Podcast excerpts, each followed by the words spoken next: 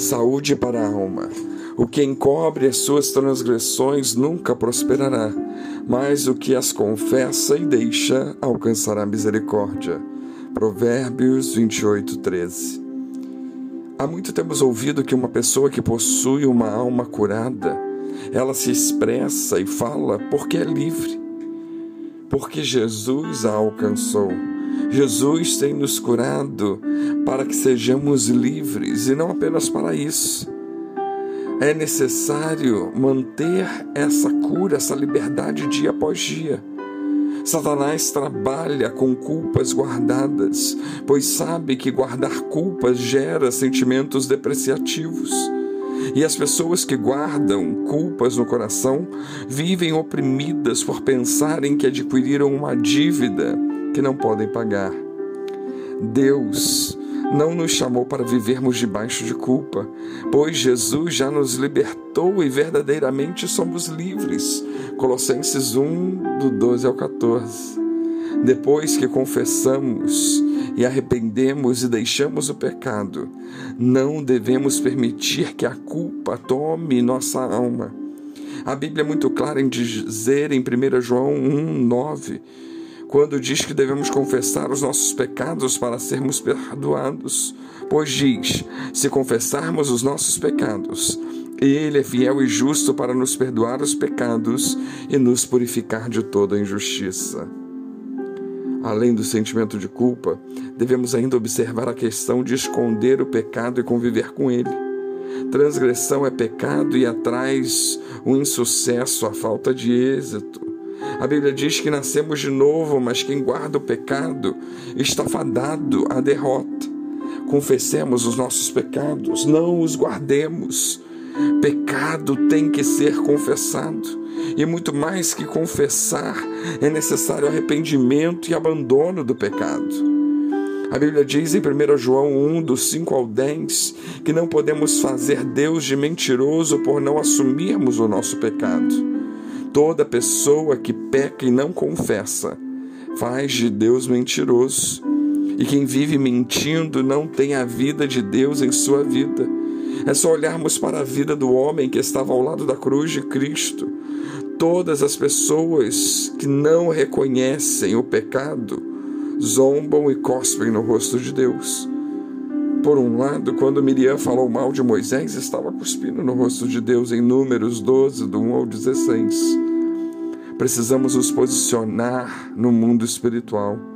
Ou somos nascidos de novo, ou não somos. Mas se somos nascidos de novo, devemos manter a integridade desse novo nascimento. Deus disse a Caim que sabia cabia a ele dominar o pecado que batia à sua porta. Gênesis 4, 7. Pois é, Deus nos deu unção para dominar o pecado e habilidades para vencê-lo. Não devemos esquecer que não somos pecadores lutando para ser santos. Pelo contrário, somos santos que abominam o pecado temos a unção de Deus sobre as nossas vidas e a santidade deve ser nossa prioridade. Por isso temos que lembrar que transgressão é iniquidade. Transgressão é o mesmo que manter a iniquidade no coração. Contudo, devemos entender que há diferença entre o homem injusto, incrédulo e iníquo. O homem injusto é aquele que não conhece a Deus, mas conhece a injustiça. Injusto é aquele que não tem o Deus justo no coração e por causa disso comete obras de injustiça. E toda injustiça que cometemos está afirmando que não conhecemos um Deus justo. Já o homem incrédulo é aquele que sabe que Deus é Deus, que o inferno não é piada, que o inferno é real, mas mesmo assim brinca com as coisas de Deus. Todo incrédulo não vê a glória e a essência do Evangelho. E o homem iníquo é aquele que não pesa a sua vida, a vida da família, da sociedade. É uma pessoa que promove desgraças, aberrações, vive na iniquidade cometendo aberrações e isso não faz diferença para ele. Vejamos, por exemplo, as pessoas que matam sem piedade ou aqueles que mentem com muita naturalidade, como se estivessem falando a verdade. O povo de Deus deve sair da rota da injustiça, da incredulidade e da iniquidade. Se estivermos andando nessas rotas, deveremos clamar pela misericórdia de Deus para que nossa família não seja punida pelos nossos atos.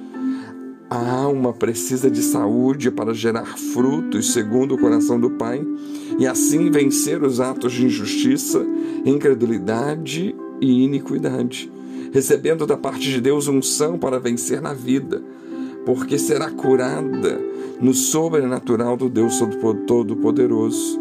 A única forma de alguém sair da rota da transgressão e da iniquidade é nascendo de novo e vivendo em santidade, vivendo em Cristo Jesus. Somos santos, chamados à santidade. E a ausência de verdade, a mentira, não mais entrará nos nossos corações com um sentimento de culpa, pecado, transgressão e iniquidade. O Senhor nos levantará para mudarmos uma sociedade e escrevermos uma nossa história. Por isso, Ele quer que sejamos encontrados fiéis, guardando os seus princípios e buscando saúde para a alma, pois assim caminharemos no êxito que Ele preparou para nós. Que Deus nos abençoe.